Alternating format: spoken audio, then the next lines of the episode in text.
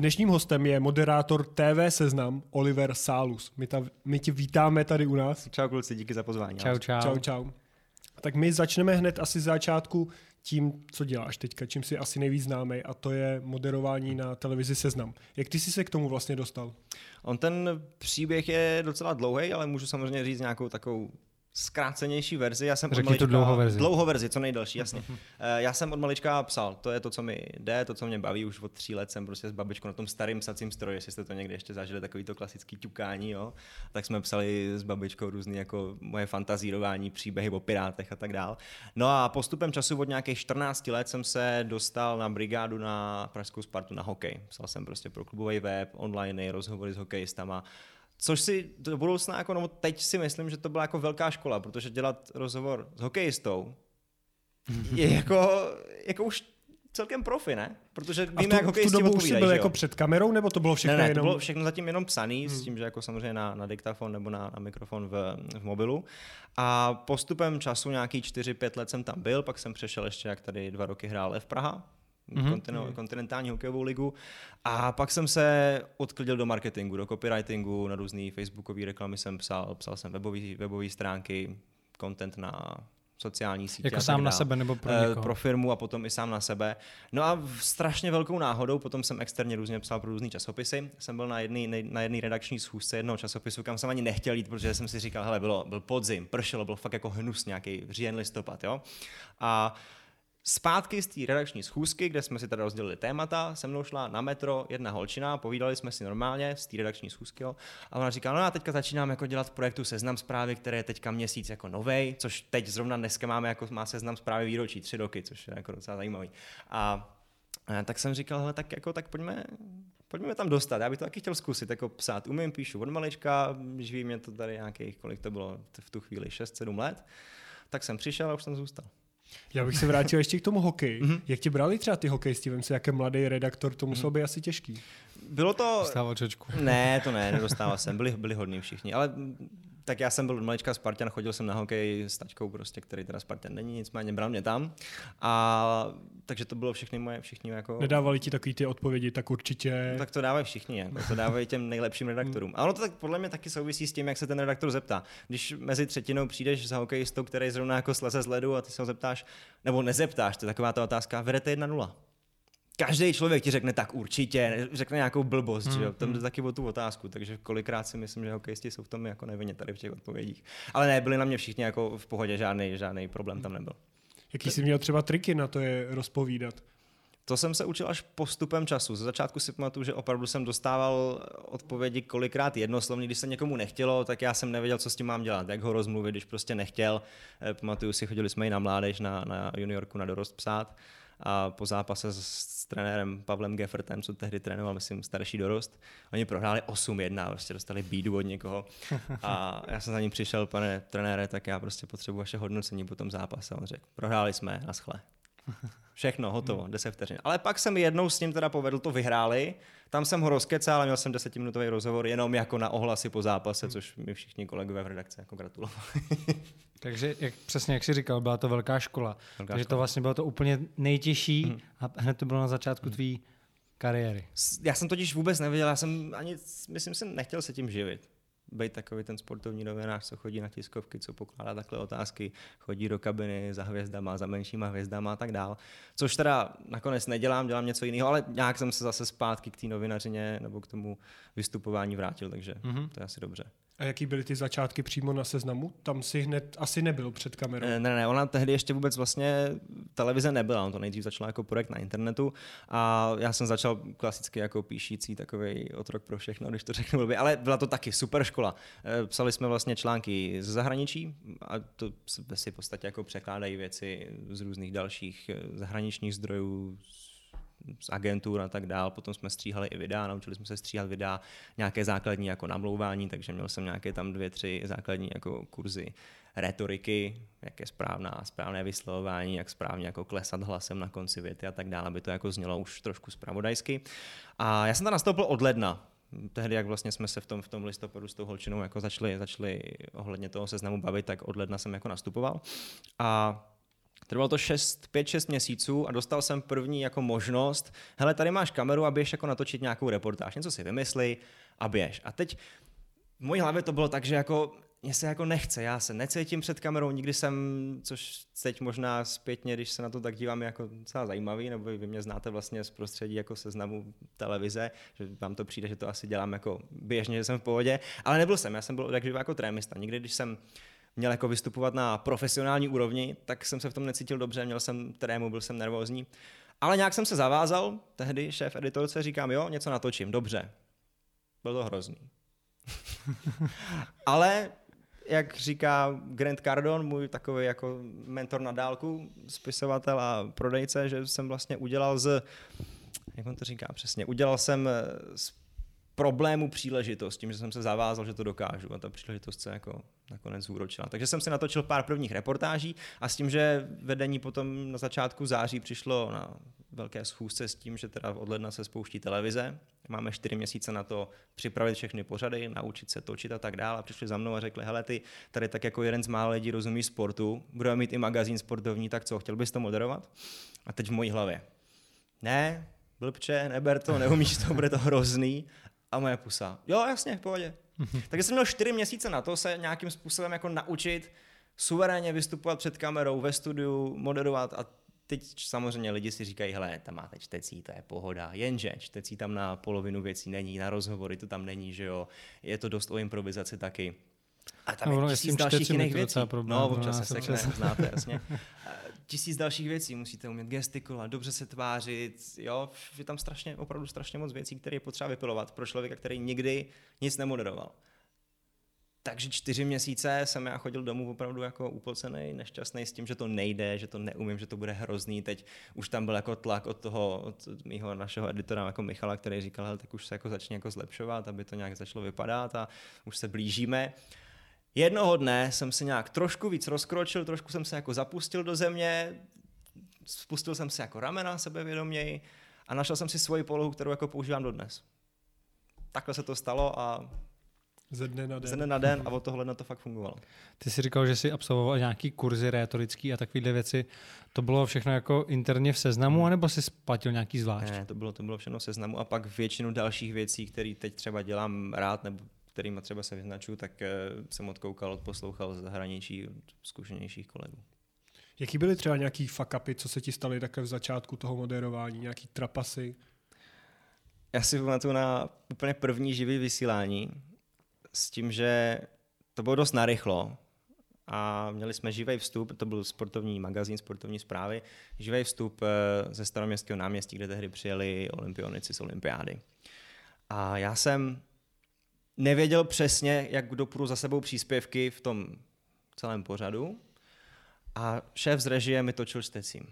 Jenže byl ten živý vstup, on doběhl a on mi zapomněl posunout to čtecí. Tam byl jako pětivteřinový jingle, kdy já jsem na tu kameru jako gestikuloval, ať s tím vyjede nahoru. On nevěl a teď já jsem musel nějak zareagovat. V ten moment ten člověk, kdo by tam vždycky stál, jako neskušený já, tehdy na začátku jsem si říkal, no, tak to je nejlepší, jako se jako vskrčit a utéct. Rozbrečet se nebo něco takového.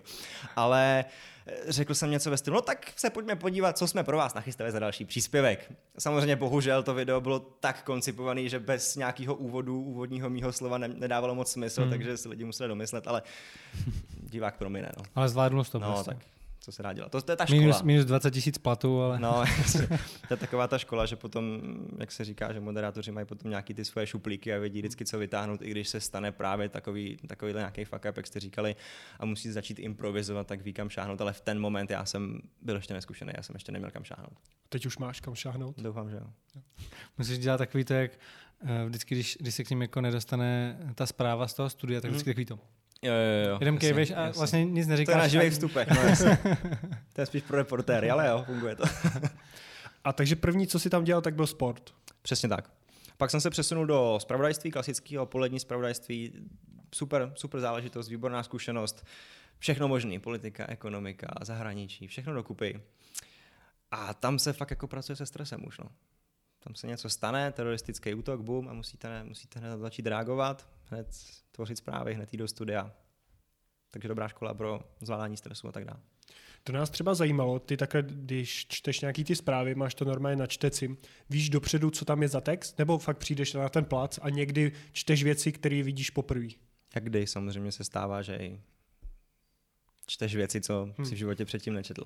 A přemýšlíš nad tím, nebo bys přečet úplně cokoliv, kdyby tam Musíš nad tím přemýšlet samozřejmě, protože tam jsou i překlepy občas, je tam cizí jméno, je tam nějaká, nějaké spojení, které nějakým způsobem se musí říct třeba jinak, než je napsané a tak dále. No, takže je potřeba mít zároveň zapojený i mozek, není to opravdu čtecí panáci. Právě, to si no. říkám, No, jako, no, že no, to je no, to no. nejtěžší, jako, že, že jo, každý to přečte, co vidí, ale jako přemýšlet nad tím, to, to musí být to A v nejtěžší. živém vysílání máš taky rozhovory, tam na to čtecí se prostě nepoužívá, tam jde to dost o improvizaci, živý vysílání. Ty jsi zmínil ty rozhovory. Mhm. My víme, že jsi dělal rozhovory s hodně zajímavými Mhm. osobnost, osobnostma, ať je to Dominik Hašek, Mhm. koho dalšího Vémola. můžeme zmínit? Karel, Carlos Vémola. S Karlosem to bylo dobrý, tam stačí vždycky jedna otázka a, Už to jede. a už to jede, už to jede. Kdo byl pro tebe nejzajímavější? Hmm, to takhle vůbec asi nejde říct, bohužel. Každý člověk je pro mě něčím nějakým způsobem zajímavý. Dělali jsme třeba rozhovory s váma, kluci, a bylo to fakt zajímavé. Jo, No jasně. s náma to bylo zajímavý, jo. Mm. Tak můžeš říct, že s náma to byl nejzajímavější rozhovor. No, Nejdrsnější. jasně, já jsem si užil i rozhovor s Dominikem Haškem, protože to je Hmm. přece jenom legenda Nagana, prostě všichni jsme ho, já jako hokejový fanoušek jsem ho uctíval, měl jsem plakát na, nad postelí Dominika Haška kdysi, takže to byl taky trošku nějakým způsobem splněný sen. A byl jsi víc nervózní před tímhle rozhovorem? Ne, ne, ne? ne. Já ty rozhovory, tím, že asi jsem tím prošel od úplně začátku, od těch 14 let, tak v těch rozhovorech jsem si myslím jako nejsilnější z toho, co dělám v televizi nebo kdekoliv jinde, ať to je na moderování na nějakých různých akcí na pódiu, tak v těch rozhovorech já si dokážu rozmluvit asi kohokoliv. Hmm. I ty lidi nemluvný, co se stydějí. Mám výbornou historku eh, s člověkem, který ho samozřejmě nechci jmenovat, protože si ho vážím, byl A najdeme to někde, strašný, ale... byl, byl strašný sympatiák, třeba mu to nedojde, já to dost jako dokážu si zakrýt, jo. Ale šlo o to, že já naprosto rozumím tomu, že někdo, kdo přijde do televizního studia poprvé, i když to nebylo živě ten rozhovor, vidí ty kamery, vidí prostě tisíc lidí za kamerama, teď ho napudrují tohle, že je nervózní, já to naprosto chápu. Taky bych byl poprvé takhle v takovéhle zkušenosti nervózní. A všechno bylo v pohodě. Eh, Bavili jsme se o jedné sportovní události, která měla nastat příští víkend, světová událost, já jsem měl všechno načtený, všechno jsem věděl. A on, můj host, jakmile si sednul, tak se začal potit, už začal se mu trošku klepat hlas, trošku ruce, přestal jako mluvit, tak jsme se do té doby bavili, tak přestal. Položil jsem první otázku a jeho odpověď byla no, jak říkáte, no. Druhá otázka, velice podobně, pár slov. V ten moment moderátorovi začne jako šrotovat v hlavě, co, co mám dělat dál, co se bude jako dít. Co teď mám prostě napsaných na 15 minut, mám pa- 15 otázek zhruba, vím, co se můžu třeba doptat teoreticky, ale věděl bych, že tímhle tempem to budu mít za minutu odjetý tady ty otázky. Takže jsem najel na úplně jinou vlnu. Říkám, OK, tak já budu povídat a dám mu prostor se vyjádřit, jako souhlasíte, a on vždycky jako přichylil, pak jako už chtěl dodat víc slov, no já si myslím, že to ještě bude vlastně trošku jinak, než říkáte. Nakonec rozhovor v pohodě, divák podle mě nic nepoznal, odjeli jsme to dobře, ale ta největší strana se stala po tom, co se vyply kamery. On si jako viditelně oddychnul, spadl mu kámen ze srdce a říká, to je ale šílený, co? A já říkám, no co? A on, no, tady o tom sportu by se dalo mluvit hodiny. a v ten moment na to absolutně nemáte jako co říct. Ale říkám, sympatiák, pak jsme se ještě sešli dokonce i po rozhovoru v jinou situaci, takže v pohodě. My máme podobnou zkušenost, že vždycky, když si tady o něčem povídáme, Mhm. tak snažíme se, aby to bylo takový jako uvolněný, Mhm. aby se tady prostě každý rozkecal o čemkoliv A někdo se chce. ti rozbrečel, Patriku, tady. To se mi nikdo nerozbrečel, to ještě se teda To se nám stalo na přednášce, ale Jo. No, my No, jsme tomu se, mluvili, počkej, tomu se k tomu se dostaneme. dostaneme. no. Ale tady vždycky, když se vypne kamera a skončí podcast, skončí nahrávání, tak vždycky ty lidi řeknou tu nejzajímavější věc. Jo, jo, A my vždycky, ty, proč to neřek? Jako, když to ještě jelo prostě za kamerou, jo, a myslel, že o tom se nechcete bavit a my vždycky, to je nejzajímavější z celého rozhovoru. Já prostě. věřím, že taky, jak tady opustím tyhle dveře, tak mi dojde tisíc dalších věcí, které bych jako mohl chtěl říct, které by mohly být zajímavý a uvidíme. Často pořád ten člověk má v podvědomí, že se to natáčí Mhm. a je takový jako opatrný. Třeba, že když jsme tady měli pana Ovčáčka, tak taky tu nejzajímavější věc řek až potom. A to vy nechcete zveřejnit samozřejmě. To my To my ani nemůžeme říct Jasně. prostě, Jste ale podepsali trochu- NDAčko po cestě No. někde ještě. Jako bychom ho pod, podrazili. No. no, Jasně. to, to bychom jako neřekli. Ale jak jsem nakous, tak nám se stalo, že jedna divačka nebo prostě dívčina, co byla na naší přednášce, jak se rozbrečela. Mhm. My jsme přednášeli na jednom táboře, asi takhle nejlíp to nazvat. Příměstský tábor. No. příměstský tábor pro děti, kteří studují umělecké školy a nás si tam pozvali, ať mluvíme o černotě, což je docela takový jako vážný téma, mluvili jsme tam o drogách, mluvili jsme o prostituci a hlavně o těch internetových predátorech. No a teď tam byly fakt děti, které mohlo být kolik, 8, 10, No, možná bylo 10, to jako 10 prostě prv, 12. No, abych, no, první maximálně začátek druhého stupně základní školy. No. No. A teď jsme se tam bavili zrovna o těch drogově závislých a byl tam nějaká, byla tam nějaká ukázka, jak on krade v obchodě. Mm. A tahle ta dívčina se potom zeptala, jestli jsme s tím něco dělali, jestli jsme ho nahlásili jako na policii. A my jsme tam tak jako odpověděli, že tady toho zrovna ne, protože on se svolil, že s náma bude natáčet a prostě věnoval nám ten čas, tak jsme nechtěli přece na něj zavolat policii, když s náma trávil celý den a ukázal nám, jak to normálně funguje.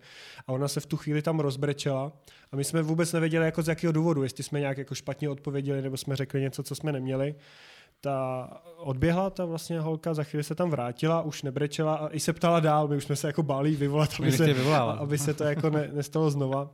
Ale pak jsme se dozvěděli, že jí jako tohle strašně vyděsilo, ta představa, že ona by se mohla stát taky jako někým takovýmhle drogově závislým, hmm. kdo musí také krást.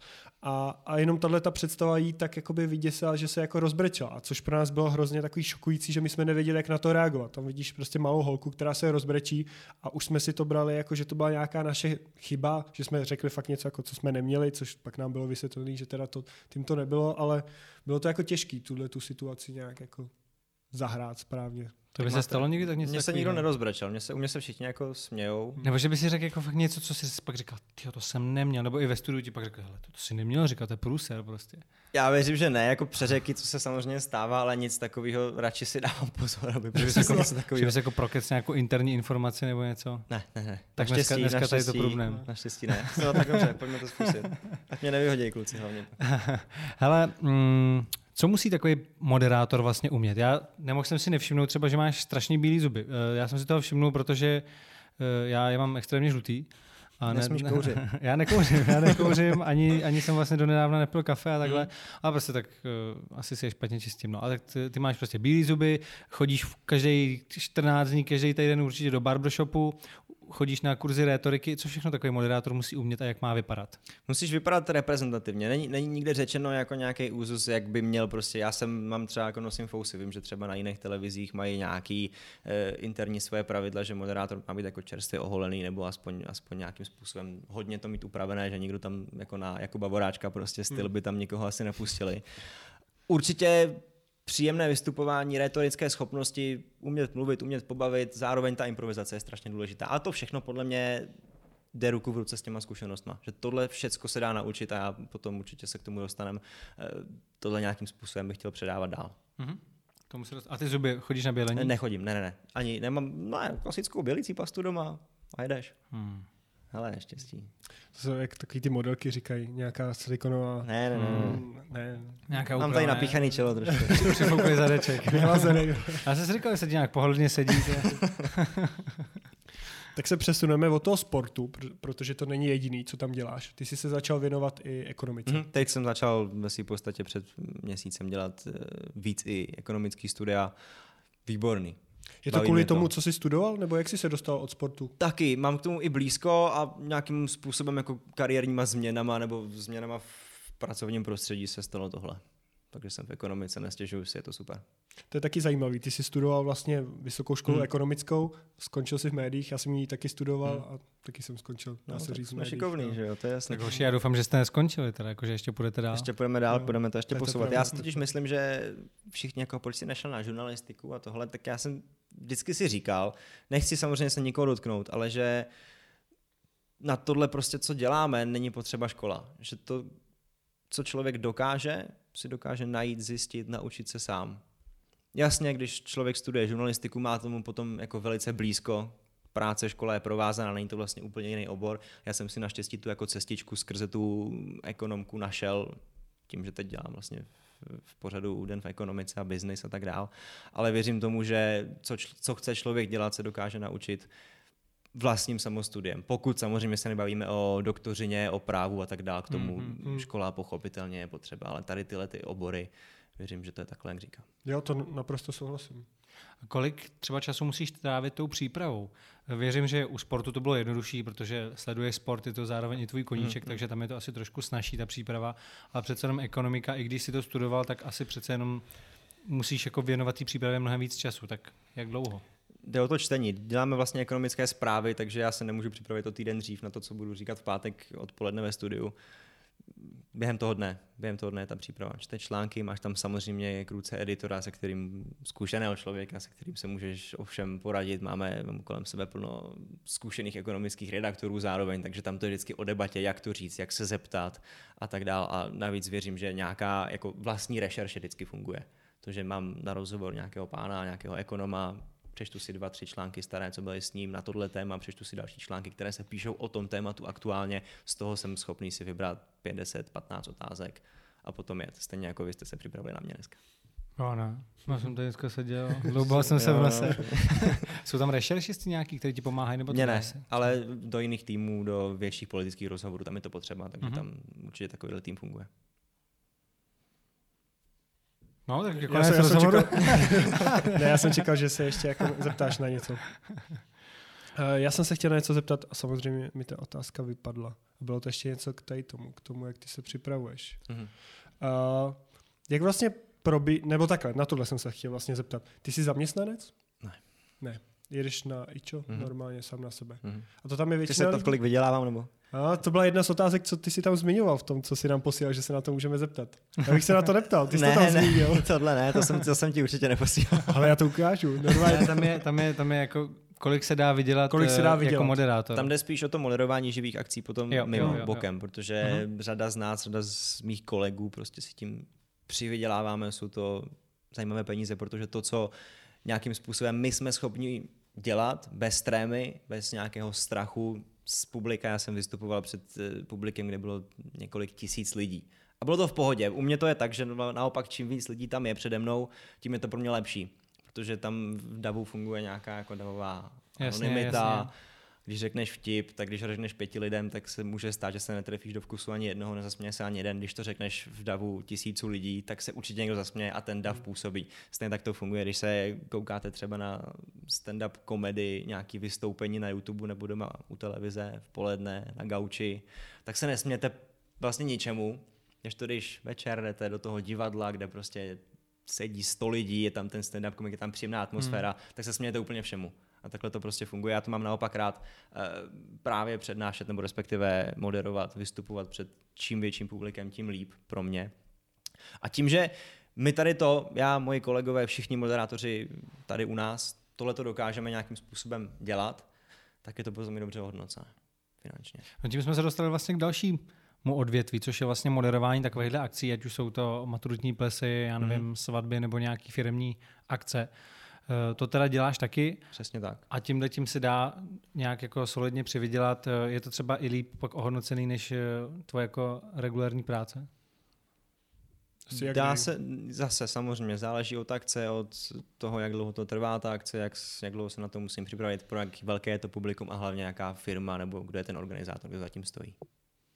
Jaký akce si třeba moderoval pro jaký společnosti? Za mě asi největší akce, kterou jsem si maximálně užil, bylo na Valley Expo. Fitness, eh, fitness událost na dva dny, bylo to na výstavišti v Letňanech. To byla jako jedna, úplně vlastně ta první moje akce, kterou jsem moderoval a hned tam to byla ta akce, kde bylo těch několik tisíc lidí u toho pódia. Bylo to skvělý.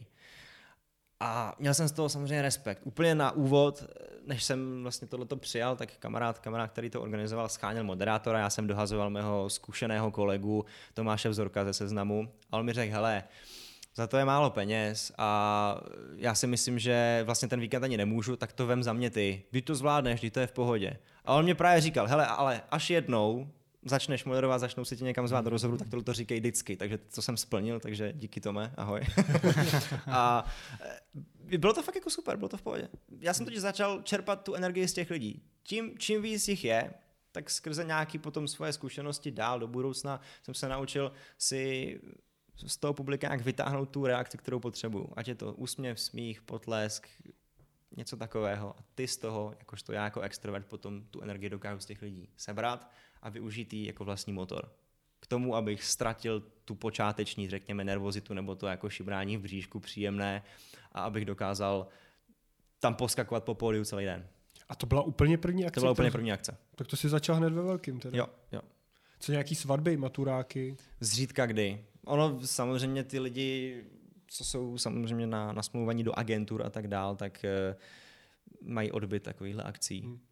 A já, když někdo chce, tak to moc rád udělám pro někoho. Musí se tě najít. Ale, ale nepušuju to sám. Zatím. Tak... No, na to ti můžu doporučit jaký dobrý portál, happen.cz. Mm-hmm. mm, teď jsem taky něco chtěl, zapomněl jsem, co jsem chtěl říct. Každopádně, jo, jo, vím. Ty jsi říkal takový super fígl, že když chceš právě moderovat nějakou takovou akci a chceš upoutat, mm-hmm. to jsi říkal v nějakém rozhovoru, mm-hmm. takže tam nesmíš přijít prostě a začít jako mluvit vlastně takovou tu vomáčku. To je to, nejhorší takový, chyba. To jako, takový to nudný právě, že vítám vás na dnešním expu. To je, nejhorší, to je nejhorší chyba, kterou dělají, ale i zkušení moderátoři. A já prostě nevím, jak je to možný. Když, protože když, se, když sedíme v publiku my, nebo stojíme ještě hůř na nějakém festivalu nebo nějaký akci, která jako ve stoje to publikum, jo, typicky u pódia, tak tam jsme samozřejmě o nějakých 20 půl hodinky dřív, abychom měli dobrý místo, sedíš tam, založený ruce, už si říkáš, tak kdy už to jako začne. Ty ten moderátor jako první člověk vyjde na to pódium, chytne se toho mikrofonu a člověk, moderátor, vidí, že ty první řady v tenhle ten moment udělají takový to, jako že se nahnou k němu, takový ten proxemický tanec, jako OK, něco se konečně bude dít, už si dají ty telefony do kapsy, přestanou se bavit, spozorní, nastraží uši. A to je ten prvotní hype, který když ten moderátor dokáže uchytit, tím, že začne nějak trošku jinak, zajímavě, poutavě, tak udrží, to napě- udrží tu, tu pozornost toho publika po celou dobu. A to je to kouzelný, co, co my jako musíme dělat. Když tam někdo přijde a řekne, dobrý večer, já vás vítám tady v kouzelných prostorech našeho sálu. Dnešní akce se jmenuje tak a tak a bude se, budeme se dneska bavit o tady tomhle, vystoupí tady ten a ten a pojďme si představit 25 jmen sponzorů, bez kterých by se tahle akce nemohla uskutečnit. Tak během tady těch tří, čtyř vět to publikum vypne. Vůbec toho člověka nebude vnímat, brát, nalepí si ho jako nudný uspávač hadů, protože víme, jak funguje první dojem, že jo? Několik vteřin na to máme jenom a přesně takhle to funguje. Takže tohle je podle mě úplně zásadní chyba každého moderátora, většiny začátečníků, ale potom i některých pokročilých, kteří takhle začínají tu akci. To je podle mě strašně špatně. Proto upoutání za mě funguje příběh, protože přesně jak ty si říkal ten příběh o tom, jak se vám rozbrčela holčička, já jsem si představil tu přednáškovou místnost. Představil jsem si vás, jak tam stojíte, tu malou holku, jak tam, jak tam brečí, jak odchází. A to funguje, ta, ta představivost, přesně vytvořilo to nějakou empatickou reakci, tak jsem si říkal, tak chudák holka asi byla smutná, nešťastná, co se mohlo stát, co se v ní jako mohlo odehrávat. A tohle přesně ten speaker nebo moderátor chce v těch lidech vyvolat, tuhle tu reakci. S tím se vytvoří napojení mezi speakerem a tím publikem a potom se s tím už dá jako pracovat, dá se s tím hrát z pohledu toho moderátora. Máš nějaký příběh, který máš pořád dokola, ne, který ne, víš, že je vtipný, nebo myslíš vždycky ne, něco vždycky, z patra? Vždycky vymýšlím, je pravda, že je potřeba vždycky nějakou, vzít asi nějakou reálnou věc, nebo si ten příběh můžete i vymyslet, to je si v podstatě jedno, jde, to, jde tam o to příjemně navodit příjemnou atmosféru, hezky uvést to, co se bude dít, ať to je přednáška, prezentace, moderování celé akce nebo nějaký projev, vystoupení, tak je potřeba to uvést takhle nějak hezky. A samozřejmě ten příběh musí souviset s tím, o čem budete mluvit. Když jsem přednášel teď nedávno o obecně o public speaking, o veřejném vystupování před studentama, středoškolákama, tak jsem začal tím, že já jsem nikdy nebyl studijní typ, že jsem většinu času se snažil spíš jako opisovat a vymýšlet místo přípravy, než bych se jako těch deset stránek biologie naučil, tak jsem vymýšlel nejdůmyslnější způsob, jak si těch deset stránek vzít sebou na ten test. Jo, jak si to napsat někam do mobilu nebo na kartičky nebo na etiketu od Spriteu jsme to dokonce psali, jako to bylo výborný. A v tomhle momentě já si dokážu i vynutit tu, jak jsem říkal, tu reakci toho publika. Já jsem tam stál, tohle jsem říkal, trošku jsem zpomalil a říkám, no, tak známe to všichni, začal jsem kývat a v momentě, kdy jsem uviděl, že dva, tři lidi začali pokyvovat a pousmáli se taky, tak jsem to hned vpál. Říkám, a slečna tady, vím, vím přesně na co myslíte, taky jste popsal teďka něco, že byl to dějepis nebo biologie a už si hraješ, už si vlastně tvoříš to pouto mezi tebou a tím publikem. A je to prostě strašně lepší, o moc lepší, než když tam člověk přijde a řekne dobrý den, tak já dneska budu povídat o tady tomhle. Je to pravda, musíš upoutat, no. A vlastně když tímhle tom, tohletou nudou by si neupoutal, že jo? Hmm. Tohle to mi přijde jako super rada, ale podle mě takový to začáteční je, že lidi mají ten strach, mají mm-hmm. tu nervozitu a bojí se vůbec jako vystupovat. Co bys poradil těmhle lidem? Jak se, jak se toho zbavit nebo spíš jak pracovat s tím strachem? Veřejné vystupování je obecně jako největší strach všech lidí. Hmm. Obecně, co se je říká, tak, nějakých no, 70-80% tohle uvádí jako první základní, základní hrozbu svého života. Naprosto tomu rozumím taky jsem byl trémista, taky jsem se toho bál tři roky zpátky ještě. Eh, Promiň, že tě přerušuju, No. ty tohle to vždycky říkáš, že taky jsem trémista a pořád vlastně mám trému, ale já ti to nevěřím, mě úplně na mě třeba Měl jsem. Na mě působíš jako takový ten, že bys mi prodal prostě všechny možný hrnce, podobný, podobný prodejce, já nevím, eh, ofobák a já nevím, co všechno, víš, takový, to, to takový to, protože- že, že bys mi fakt prodal úplně všechno a že jsi strašně jako sebevědomý a takhle, tak, takže to Já jsem ses to naučil, dobrý, víš? takže já se- to naučil. Ale mně přijde, že ses proto narodil. Jde o to, je to možný, ale jde, jde prostě samozřejmě nějakým způsobem, nějaký základ ten člověk mít jako musí. Ten talent navíc. Ale stejně jako jízda na kole, vaření i public speaking je prostě skill, který se dá naučit a může se ho naučit úplně každý.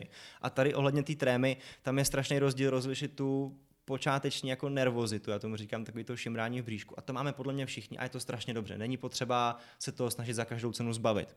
A pak je ten stres a ten strach a už jakoby i spíš respekt z toho veřejného vystupování, který během toho vašeho projevu nikdy nezmizí. A furt tam je a svazuje vám ruce, nohy, klepe se vám hlas.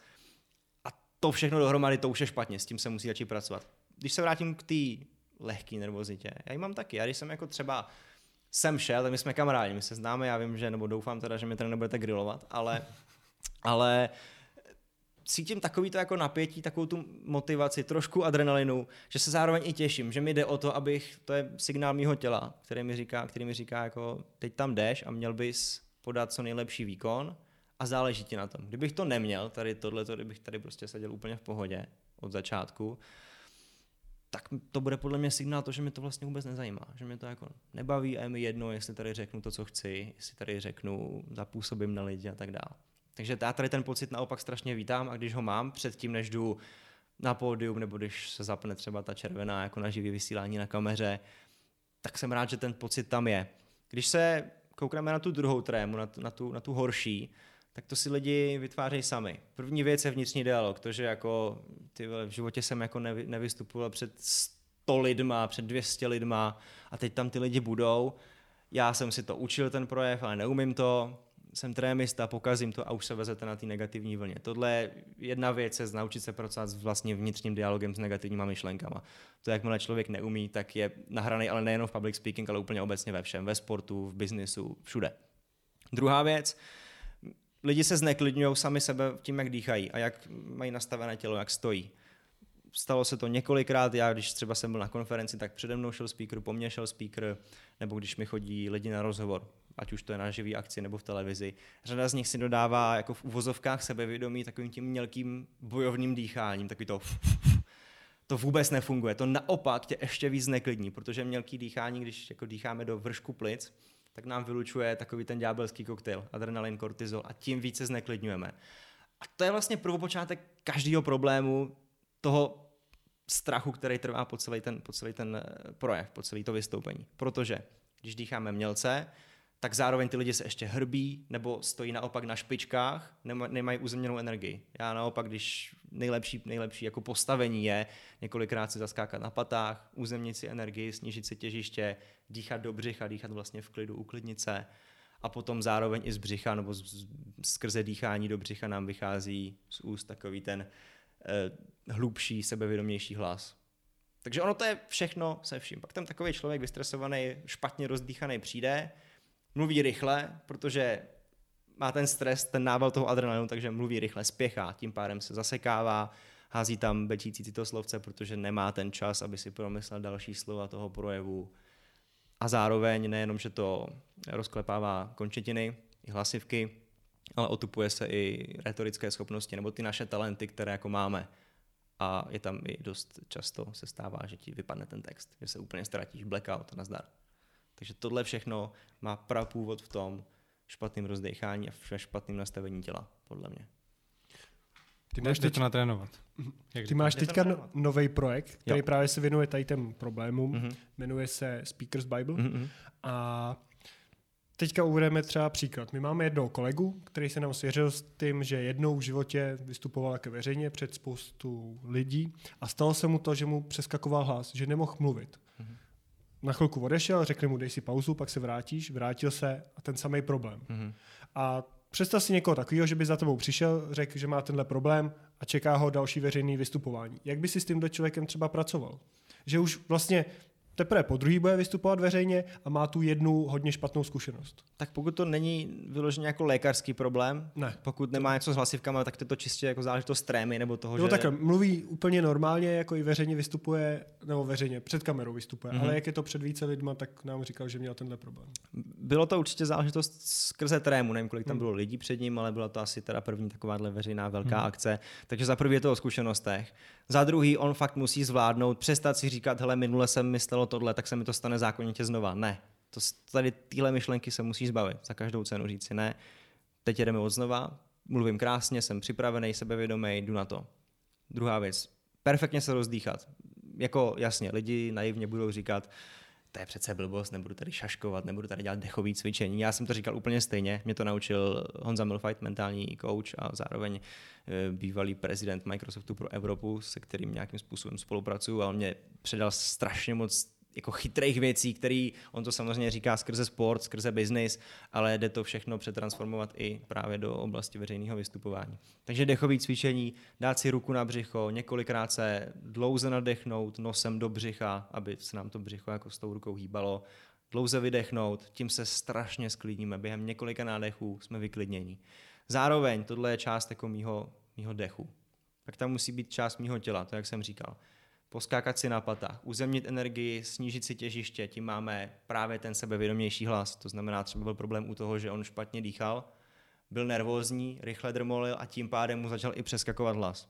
To bych mu i poradil zároveň vašemu kolegovi. A za třetí je část mojí mysli a tam mě a zároveň i sportovcům, to právě říká třeba Honza Milfight, funguje vizualizace. Technika, která sportovcům radí, aby si před závodem představovali to, jak opravdu mají už tu zlatou medaili na krku, jak vyhráli, všechno dobře dopadlo. Já to dělám tak, když jsem to dělával tak, když jsem byl opravdu hodně nervózní, měl jsem respekt z obrovské akce, na kterou jsem se třeba chystal, tak jsem vykoukl třeba spoza toho pódia, podíval jsem se na prvních několik obličejů v prvních řadách a představil jsem si tyhle lidi, jak už je závěr, já říkám poslední závěrečný jako stand-up, Oni mi tleskají, všechno je v pořádku, já odcházím a všechno dobře dopadlo. A v ten moment, když spojíme tyhle ty tři složky, když se dobře rozdýchám, mám v pořádku tělo, to znamená dobrý postoj, dobrou práci s hlasem a s dechem a zároveň si i vizualizuju to, jak to všechno dobře dopadlo, tak tam jdeš namotivovaný, jak kdybys šel prostě, když to řeknu blbě, porazit vémolu do, do klece. Jo? Víš, že to nemůže prostě dopadnout jinak. Tím jako jenom ještě dodám, nevyzývám Karlose Vémolu na zápas. Sakra. Sakra. Martin se toho tady chtěl chytit, že jo? je mi to jasný. No a všechny tyhle ty věci, nebo tohle Hmm. a plus ještě samozřejmě spoustu dalších věcí, co se tady teď říkal, tak eh, se eh, diváci můžou ehm, dozvědět vlastně v tom tvém novém projektu. Tak pověs něco Mhm. o tom projektu, to jsme ani neříkali, kde ho najdem. Je to zatím, to vlastně je. zatím všechno na, na YouTube kanálu Speakers Bible, zároveň i na Instagramu jsou potom nějaké prokliky, něco se tam bude, bude dít do budoucna. A jde o to, že já bych rád předal ty svoje kroky, které já jsem za ty tři roky absolvoval. To, že se z trémisty, když ty mi to Patriku nevěříš, stal někdo, kdo dokáže bez problému odmoderovat takhle v nějakou velkou akci nebo vystupovat i před, před kamerou, v živém vysílání, před publikem a tak dál. A vlastně ho to i baví. Za tu cestu já jsem teda absolvoval několik kroků, vím, co na mě fungovalo, abych se zbavil trémy, stresu, abych se naučil dobře gestikulovat nebo líp gestikulovat, líp mluvit, dělat větší zábavu, lépe improvizovat a tak dál. A, takže tyhle ty věci bych teď chtěl nějakým způsobem předat. Nikde neříkám, je to v těch videích řečeno, je to napsané na sociálních sítích, všude možně. Nikde neříkám, že tohle jsou učebnicové poučky, které budou zákonitě fungovat úplně každému. Jsou to věci, které fungovaly mně. A stejně tak, jako fungovaly mě na té mojí cestě, tak můžou fungovat kdekoliv, komukoliv jinému. Jak ty jsi se třeba zlepšoval? Protože já mám pocit, že ve chvíli, kdy začnu takhle veřejně vystupovat, tak jak se spustí ta prezentace nebo Mhm. začnu mluvit, tak trošku jako blackout, pak to skončí a jako třeba ta hodina mi strašně rychle uteče, Mhm. že ne, neumím analyzovat ty chyby, že si to pak třeba musím pustit na videu a pak vidím, jo, tohle slovo si opakoval často, tady si se zadrmolil a takhle. Ale sám z toho to nedokážu analyzovat. Jak ty No to na příště budeš lepší už, ne? Když si to ještě, když děláš tady ty věci, což je super, že si to ještě nahraješ a pouštíš To to, to jo. zpětně, tak A jestli ty, ty děláš to samý právě. Jasně, je, je důležitý se za začátku nahrát. Je to, výborně to funguje u výplňkových slov. Když někdo ví, že má problém s nějakým, nebo to možná neví, ale lidi mu to pak můžou, jsou schopní odhalit. To znamená, zeptejte se někoho, jaký je moje slovo, co říkám nejčastěji za slovo.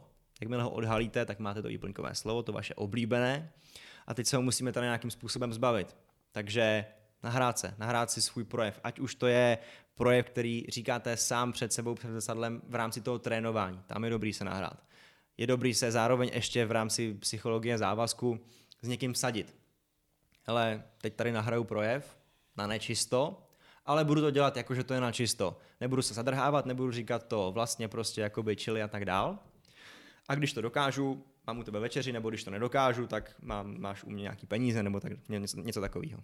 Tohle funguje jako ten závazek. Tímhle se ostraňují výplňkový slova, analyzují se chyby. Ty, jak jsi mluvil o té přípravě, tak mě fungují možná trošku jiné věci, tři, mm-hmm. čtyři. Za prvý musím být vždycky jako připravený na to. Já nezvlád bych, nebo byl bych daleko víc nervózní, kdybych šel mluvit o něčem, o čem Myslíš obsahově? Samozřejmě, tak, to, to, je základ. Obsahově to je základ. vědět, o čem chceš mluvit. To je, to je asi takový jako základ, mm-hmm. co ví každý. Pak druhá věc je, když přijdu na to místo, tak si to prohlídnout, to místo vidět, jako kdo, kde kdo sedí, prostě kde budu stát já. A taky jako, že si seznámený s tím mm-hmm. prostorem. Další je, že když přijdou ty lidi, tak si je všechny prohlídnout, podívat se jim do očí, s každým trošku navázat ten kontakt, že to není, že jdeš jako úplně před neznámý lidi, i když pořád to jsou neznámí lidi, tak trošku už s nimi jakoby navážeš ten kontakt. A čtvrtý je se trošku rozmluvit předtím, zkusit si nějaký jako jazykový cvičení. Tohle, tohle je to jako většinou dělám a přijde mi pak, že to je jako v pohodě. Tak to děláš skvěle, to by nemám co dodat. tak jak jsi říkal vlastně, že s někým navážeš eh, oční kontakt, tak eh, to já mám problém pak s tím, že já se zafixuju na nějaký lidi a pak mi přijde, že celou dobu mluvím jenom k ním mm-hmm. a ne k nikomu jinému. A vždycky, když si jako na to vzpomenu, tak se snažím jako se podívat jako očima mezi další lidi, aby jako o něco neochudil ale stejně za chvíli se zase nachytám, jak koukám na tu hezkou holku ve třetí řadě a vlastně to celý, do, celou dobu říkám jenom jí, protože nějak jsem si ji zafixoval, všiml hmm. jsem si ji, třeba se mi líbila a prostě to celou dobu říkám jí. No nevím, jestli to děláš ty, u tebe jsem si toho nevšiml, asi většinou, že stojíme vedle sebe, když přednášíme, ale teď jsem byl na jedné prohlídce té židovské části Prahy a tam byla paní průvodkyně a to nepřeháním, ta, když něco říkala, tak pět minut v kuse koukala na mě, ale opravdu pět minut. A už to bylo opravdu divný, a že... Jak to dopadlo potom, jako šli jste pak na večeři? Tý nebo... paní bylo asi 50 nebo 60. Ale Můj dotaz to... pořád platí. já mám přítelkyně. Jo, tak tohle už, tohle beru. A už to bylo tak divný, že všichni ostatní se začali jakoby koukat na mě, proč jakoby pořád, pardon, pořád kouká jako mým směrem a pak jako přestala a zase kouká na někoho jiného pět minut. Takže to očividně fakt měla tohleto, že se vždycky na někoho zafixovala a opravdu asi až když jí to jakoby docvaklo, tak změnila ten pohled. A bylo to zvláštní, musím říct. Zase podle mě je to o zkušenostech. Není, není řečeno, že se musíš úplně každého toho člověka z těch tisíců lidí kontaktovat jako přímo z očí do očí. Spíš jde o to, jakým stylem mluvíš a jakým stylem jako směřuješ tu svoji, tu svoji message, co říkáš, to svoje poselství. Ty lidi, každý ten člověk, i když on na tebe nevidí, kdyby byl míle daleko v tom sále, si musí myslet a musí jako cítit, že mluvíš právě k němu. Jako o to jde, to je skrze ty příběhy, skrze to jako zrcadlení ty, ty, těch psychologických vlastností publika a tebe, musíš vytvořit tu vazbu od začátku, od těch prvních slov až po konec, aby si každý ten člověk řekl, jo, byl na mojí lodi, prostě byli jsme na stejné mm-hmm. vlně s tím speakerem, i když mě třeba neviděl. Je pravda, že člověk takhle, na kterého se nepodíváš, si to nebere tolik jako ten, na kterého se díváš pořád. Ten si toho všimne a pak, co jsem komu udělal, mm. že si vybral zrovna mě. Pracuješ nějak i s tím publikem, jako že ho třeba vytáhneš na, na pódium nebo ptáš se jich? Vytáhneš ne. To, ne, nedělám to rád, protože lidi se samozřejmě stydí, hmm. chápu to a kolikrát ty potom ty rozhovory jsou víceméně o něčem, protože ty lidi nemají co říct, mají z toho legraci, typicky na nějaké takové akci, jako bylo třeba to Fitness Expo, tam jsem to několikrát udělal a nebylo to úplně dobrý, možná moje začátečnická chyba tehdy v tu chvíli, ale co dělám rád a od prvních chvil, to je to, co jsem říkal třeba s tím, s tím prvním příběhem ohledně těch eh, taháků v té škole ukázat, že vnímám ty reakce toho publika. To, že slečna začala kývat a já jsem hned jí vpál jako A, přikivujete, vím, že máte stejný problém jako já nebo něco takového.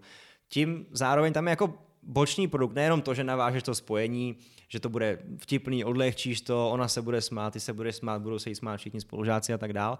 Ale jde i o to, že to publikum zůstane jako bdělé, zůstane tě poslouchat, protože nikdo, víme, že existuje jako anonymita, to už jsme říkali v tom davu, ale nikdo nechce být konfrontován tím speakerem z toho, z toho pódia, že třeba usnul nebo nedává pozor. A když ty lidi od první chvíle ví, že já to publikum vnímám, vnímám jeho reakce, tak v momentě, kdy mi první, v první řadě někdo usne, tak já nemám problém mu říct, hele kámo, vstávej, já tady mluvím. nějak jinak samozřejmě. Jasně. Jo? Takže boční produkt toho je, že ty lidi budou dát pozor a budou jako sakra dávat pozor, jakou reakci udělají.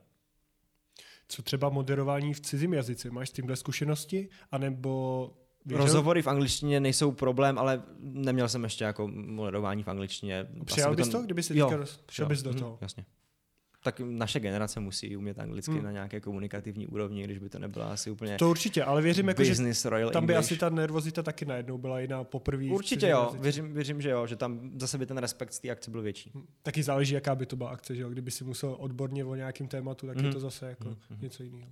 No to mi připomíná moji prezentaci diplomky v angličtině. To Jaký to bylo? Něco. No, to bylo hrozný.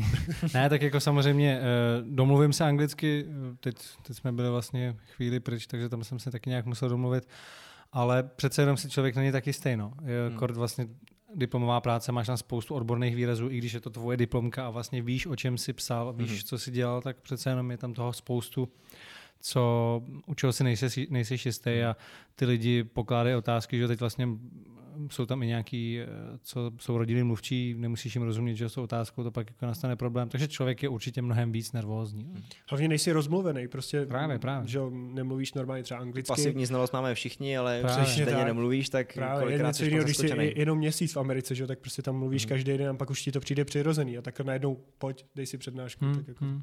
Je to tak. Věřím, že to je těžší. No. Co bys... no ale kolik z nás má jako v noci, když jsme trošku popivený?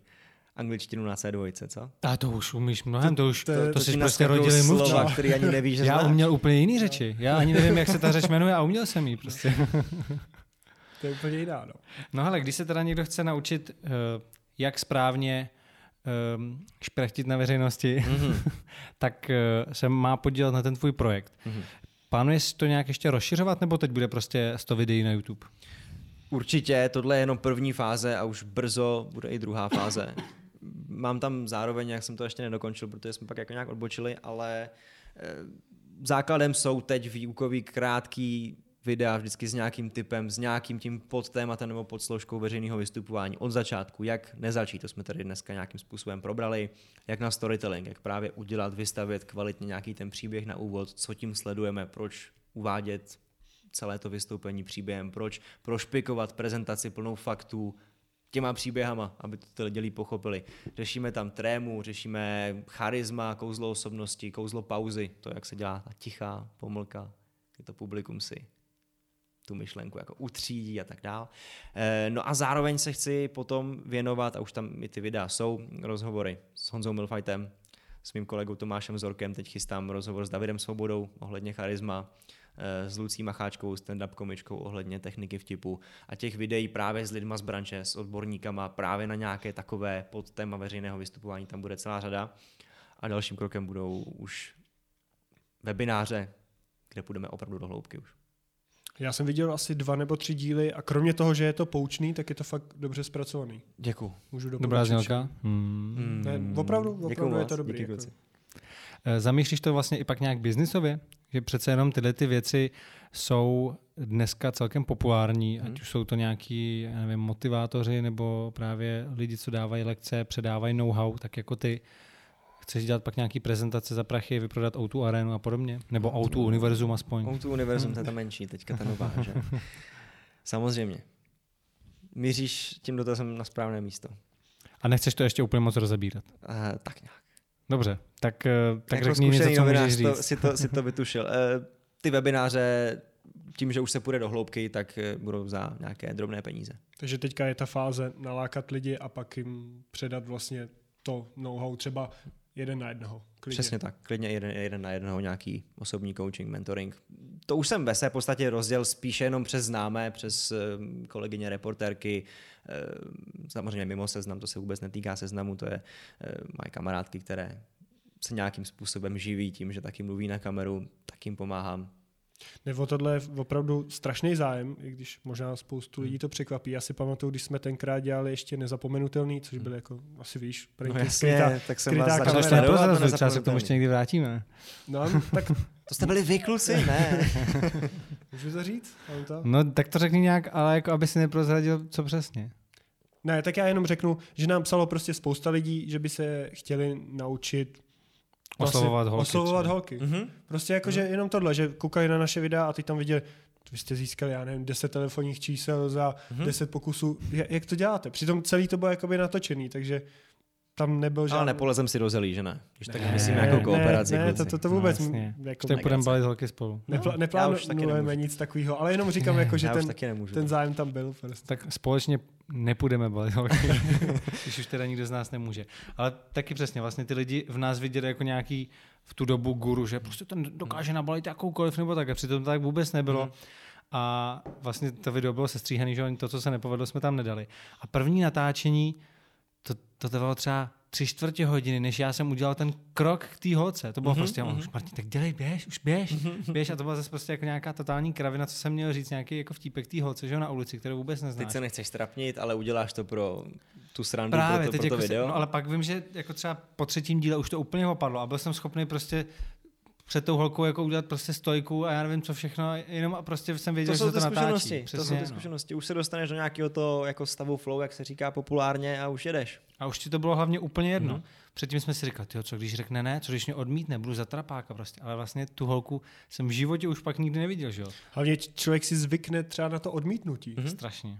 Pro jedna holka řekne ne, můžeš jít za další, která se ti líbí a ta třeba Mhm. řekne ano, vlastně nic to neznamená. Já bych se ještě teda vrátil k tomu mentoringu, jak jste, jak jste vy kluci říkali, hmm. taky, že vás teda oslovují lidi ohledně, ohledně toho... Teď už ne. Dřív, Už dřív. ne, jo, jasně, ohledně toho balení holek.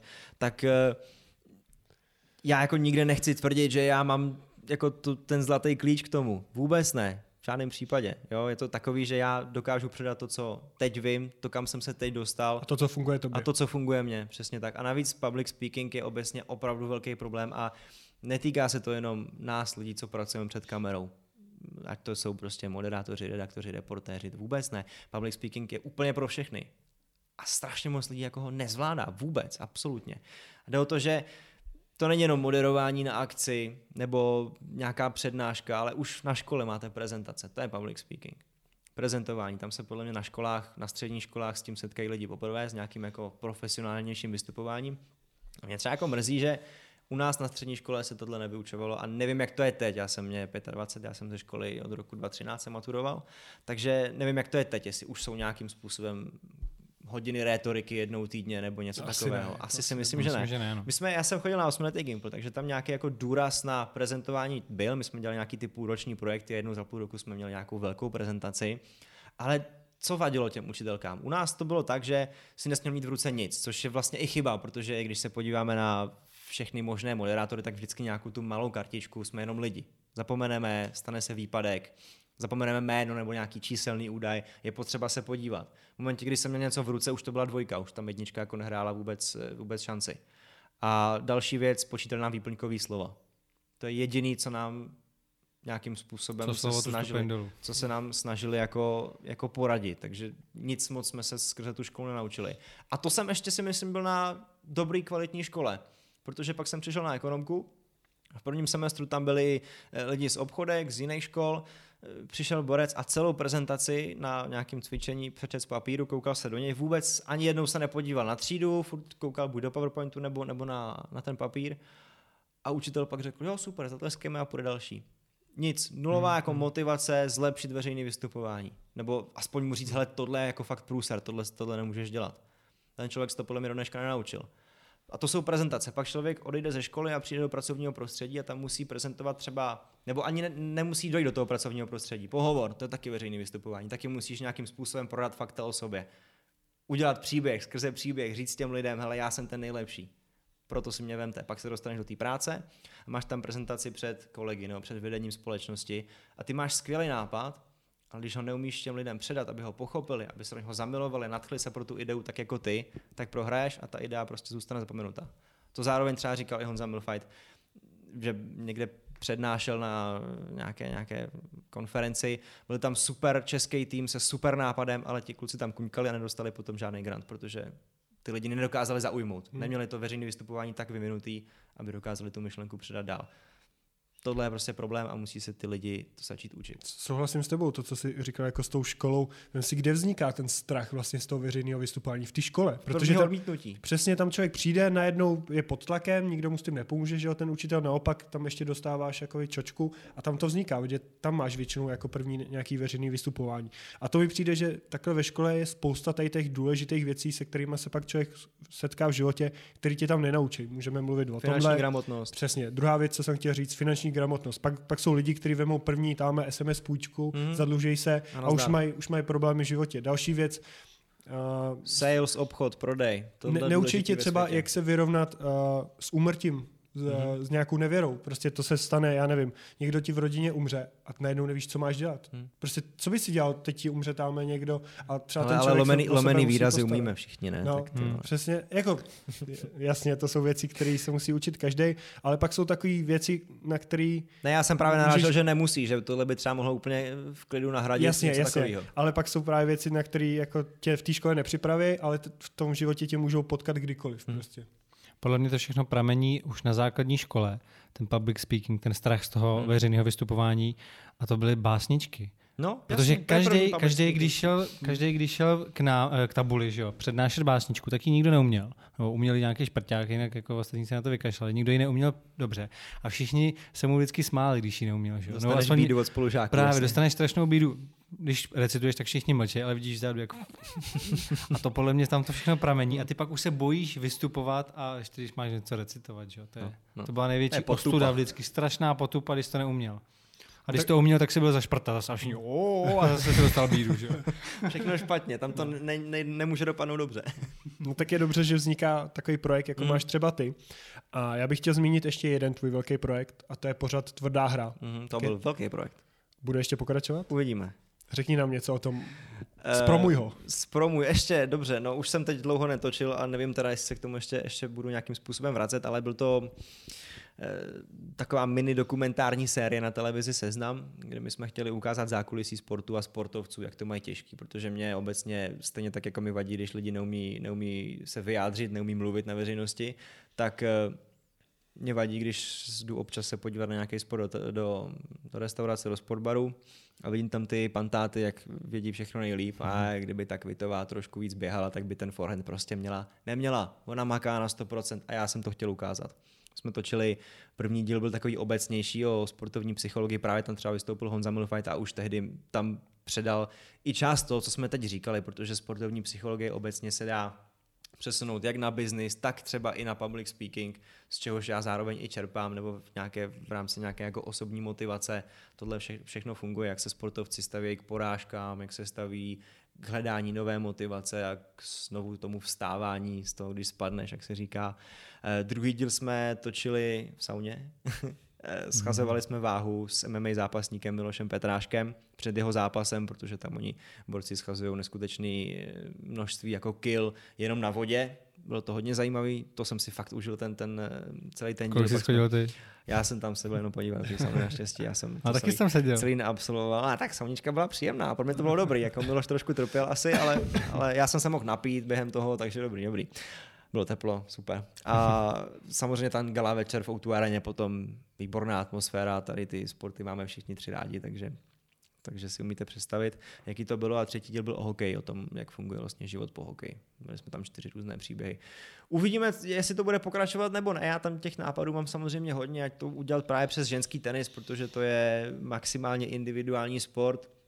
Uh, holky mají velice konkurenční prostředí, mají to těžký, protože jsou nějakých 11 měsíců prostě zbalený v jednom kufru a cestují po světě, takže partnerský život je problém, nějaká aklimatizace, spousta tenistek si stěžuje, že z těch klimatizací jsou furt ne- nemocný, z toho, že furt přelítávají po, po celém světě z různého podnebného jako pásu a tak dál, z různých prostředí. Takže tohle mě třeba zajímalo americký fotbal, lyžování mě zajímalo nějakým způsobem, jak jako funguje to zákulisí té sportovní dřiny. Nevím, uvidíme, jak na to bude čas, třeba se ještě něco stane. Mně osobně to přišlo třeba strašně dobře eh, zpracovaný. Děkuju. A bylo vidět, že eh, že vlastně je zatím jako spousta dřiny a že při- ať už příprava nebo pak Hmm. vlastně samotné natáčení a byla by škoda, kdyby to nepokračovalo. A vlastně i když jsi se věnoval takhle úzkému tématu jako schazování váhy Mhm. v MMA, tak to bylo zajímavý, těch 26 minut fakt uplynulo dobrý. Fakt to bylo dobrý. jsme se snažili vždycky o ty emoce, proto tam třeba, jestli se diváci všimnou, jsou dost úzký záběry kamery s opravdu jenom od půlky čela po bradu, aby právě byly vidět ty emoce v tom obličeji vždycky toho respondenta. Takže snad to na vás jako zapůsobilo, kluci. Jo, to jsme, to jsme zrovna dneska rozebírali. No, u těch emocí to bylo Hmm. dobrý, ale mně to přišlo moc. Tam je jeden rozhovor s André Reindersem. Aha. A tam mi to přišlo moc naopak. Jak to bylo, že Jo, tam nebyly jo. žádné emoce, to byl jenom rozhovor, tak tam jsem si říkal, tady je to moc blízko Mm. jenom na mě. Je, tak je, mi je to připadalo. možný, jasně, že jo. Ale jasně. jako super, opravdu musím říct, že to bylo Tak díky, fakt kluci. dobrý. Poslední téma, co s tebou chceme probrat, A jej, teď, to přijde. Teď to přijde. tak jsou sociální sítě. Ty to docela jedeš, jedeš svůj Instagram, ten tam boostíš pořád. Musíš to krmit. No, řekni Bereš nám to jako víc. podpornou činnost? Beru to, to jenom jako podpůrnou činnost. Já kdybych eh, nedělal to, co dělám, tak bych Instagram plně vůbec ani neměl. A je to pro tebe přirozený, nebo se do toho někdy nutíš, že si řekneš, "Ha, musím tu fotku ještě vyfotit, dneska jsem tam nic nedal. Už se to podle mě dostalo možná i do téhle fáze, protože je to tady tou dobou prostě. Kdo tam není, tak nějakým způsobem jako je trošku degradovaný mně přijde společensky. I když jako zní to, když teď to jako Hmm. hmm. řek, tak zní to jako fakt hrozně, je to fakt jako nesmysl. Jo. Ale zase z logiky věci, čím víc jsem vidět, tím víc jsem třeba relevantnější, tím víc dokážu prodat třeba svůj nový projekt nebo něco, co se chystá, nebo zpropagovat video, rozhovor třeba s váma nebo s někým, co jsem natočil. A zároveň potom ruku v ruce jde s tím, že chodí víc kšeftů na to moderování bokem. Mhm. Když se o tobě ví, je o tobě slyšet, tak není problém potom se někam dostat nebo říct, hele, já bych si za tuhle akci přestoval tolik a tolik peněz. A oni se podívají, řeknou, aha, je viditelný, je relevantní, pojďme do toho. Kdybych ten Instagram třeba neměl vůbec, tak si řeknou, OK, kdo to je. Jo, takhle, jak Jenom to tady říkáš, z té logiky si myslím, že je to asi potřeba dělat. Eh, Já jsem vlastně v jednu chvíli, když jsem normálně aktivně žil na Instagramu, teď už vlastně nemám Instagram. Ty nemáš nebo vůbec furt, už? furt eh, No existuje, like dlouho. ne? existuje Instagram můj, ale už ho prostě vůbec nevyužívám, nechodím tam, dokonce jsem odinstaloval tu aplikaci.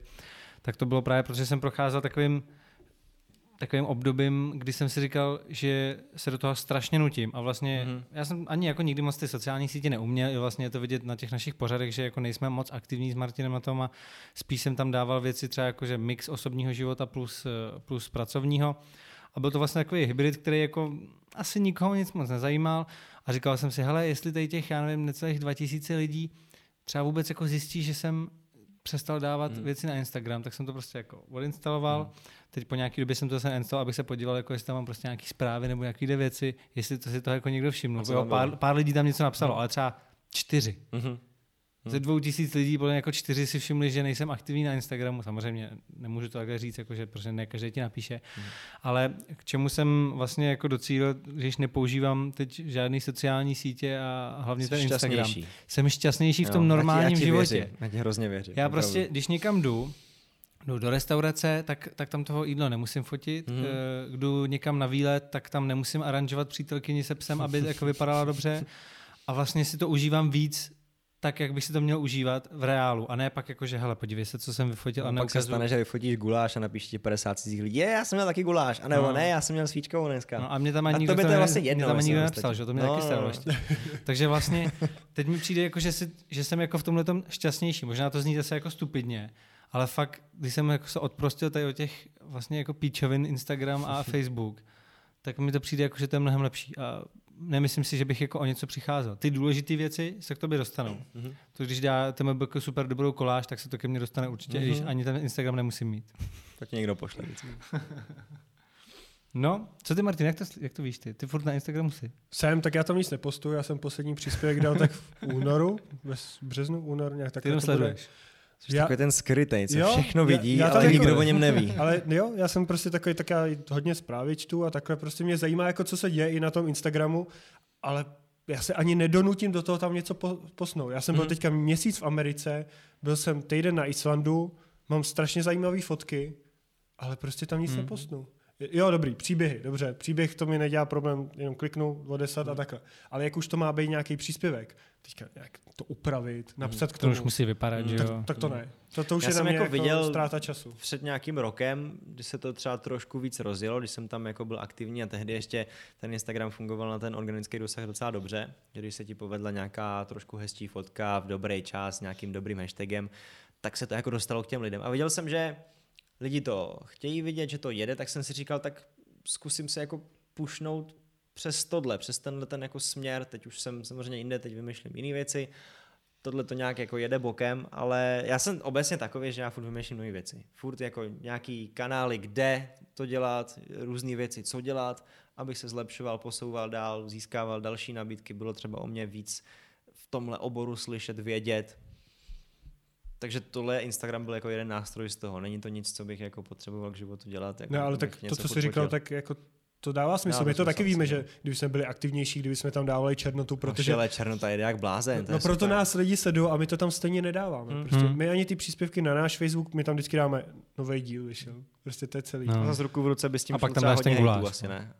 To ne, tak jako ani ne, jako podle Ne. mě ty lidi, co ti dají ten like na tom Instagramu nebo na té sociální síti, tak ty už tam prostě jsou, protože se jim to líbí. Mhm. Ty, co to hejtujou, ty to hejtujou v komentářích na, Jo, na jo. televizi seznam, že jo, to je, to je něco, jiného a ty si ti nepřidají.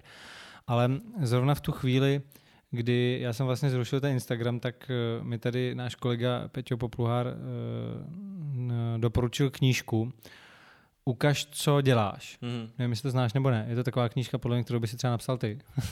Tak já si přečtu. A to je, to je strašně zajímavá, je to taková mini knížka, asi Mhm. takováhle, tady ezoterická nějaká. Jasně. A tu jsem přečet vlastně během chvíle. A v tu chvíli jsem byl strašně namo- namotivovaný, namotivovaný když jsem to dočet, jet ten Instagram a ty sociální Mhm. sítě. A už jsem vlastně si říkal, teď vím, jak vlastně na to. A teď jako je jasné, jako už mám prostě ten recept na to, jak být úspěšný na Jak sociálních bylo to sítích. vydrželo? Já jsem to ne, neskusil. Jsem. Neskusil jsem to nakonec. Já jsem si prostě říkal, hele, um, třeba někdy Jednou, to zkusím. jo, jo, jednou, jednou, to jasně. zkusím. Od pondělí budu cvičit. No, no, no, od zítřka už budu hodný. Uh, tak, uh, takže vlastně ten recept tam jako je, ale vlastně jsem si pak říkal, když jsem si to i tady zhodnotil s Martinem, že tohle to jsme vlastně ale věděli. Mhm. Jo, tam přesně v té knížce je napsáno to, co už jsem já věděl. Máš dávat, eh, já nevím, pokud jsi freelancer, máš dávat prostě na Instagram věci o tom, co děláš. Já tady to neřeším, já tam dám všecko. No a když jasně, někam no, jedu, no, tak no, to no. ukážu. Když jdu na dobrý jídlo, tak to třeba ukážu. Pracovní věci, když jdu sportovat do fitka, tak to tam takový fotím. U mě to ale tohle to moc nefungovalo právě. Já jsem tam Já dával jako- tyhle kraviny a lidi mi dávali ty lajky, co jsem aspoň teda si myslel a viděl jsem, protože vyšla černota, vyšly nezapomenutelný, tak, tak v tu chvíli jako Mhm, rostly ty lajky nebo ty followers na tom Instagramu. Takže ty lidi očividně šli za tím, že znali mě, znali můj pořád a chtěli vědět eh, něco zákulisního. A já jsem tam dával věci z osobního života Mhm. a vlastně jako mi přišlo, že to jako nikomu moc nezajímá. A když se třeba podíváme na Leoše, Mareše a jeho už je Instagram. něco jiného, To no. je něco jiného. Tam ty lidi jedou ten Oni jeho mají život. rádi jeho totiž. Oni, Mají rádi oni jeho. nemají rádi jeho jako To, dělá, moderátora. jasně. oni mají rádi jeho. Hm. Proto je ten jeho osobní život podle mě úspěšný.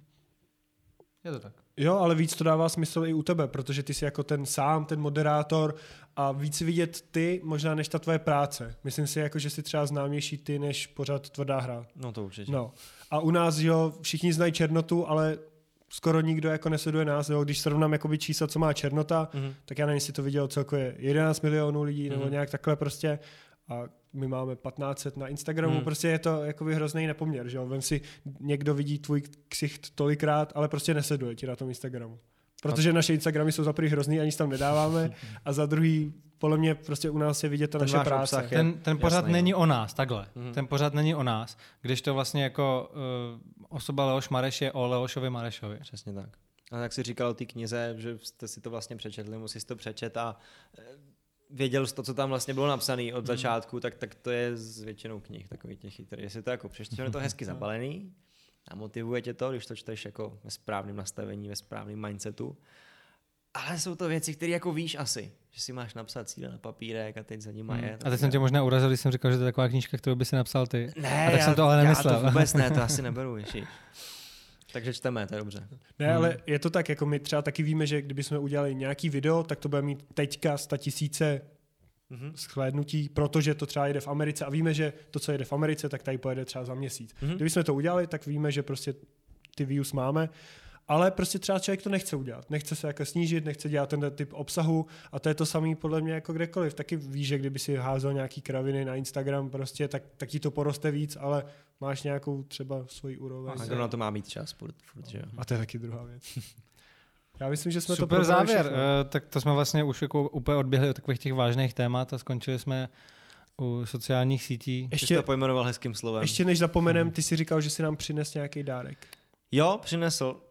To je A blbý takhle, pod stole. takhle o to říct. Jo, no, my, my to, abyste viděli, to není, to, sám. není to náhoda, že nám sem každý něco nosí, my to vždycky napíšeme, jako, že je to naše tradice, takže to není tak, že by se to jako sešlo Vy jste mi náhodou. nepsali, já jsem jako sledoval vaše videa, věděl jsem, co se ode mě čeká, takže přátelé, pánové, já tady mám pro vás uh, náš redakční hrneček. Děkujeme. Tak to děkujeme. Z něj si pil ty, je umytej. Není, člověče, právě proto je to ten dárek, jako. Tam ještě Tak- lo- loger dole. Tak. Odsaď pil Oliver. Super, děkujeme moc. Tu Já děkuji máme za druhý pozvání, hrneček, máme tady ještě shakery. To se bude, a možná bychom se toho měli začít pít. Co? Já myslím, jako, že bychom měli třeba dát příští skleničky a pak z toho jako pít reálně to. pít z těch věcí, co nám lidi příště, tak... Tak No jasně. Jasně. Eh, Děkujeme, že jsi přijal naše pozvání. Já děkuji, že jste mě pozvali, kluci. A my děkujeme divákům a posluchačům, kteří to poslouchali na Spotify, Apple Podcast nebo se dívali na YouTube. Ano, já taky. Klikněte na odběr a na všechno možné, na co se tam dá kliknout. Čau. Díky, Díky, ahoj. Čau.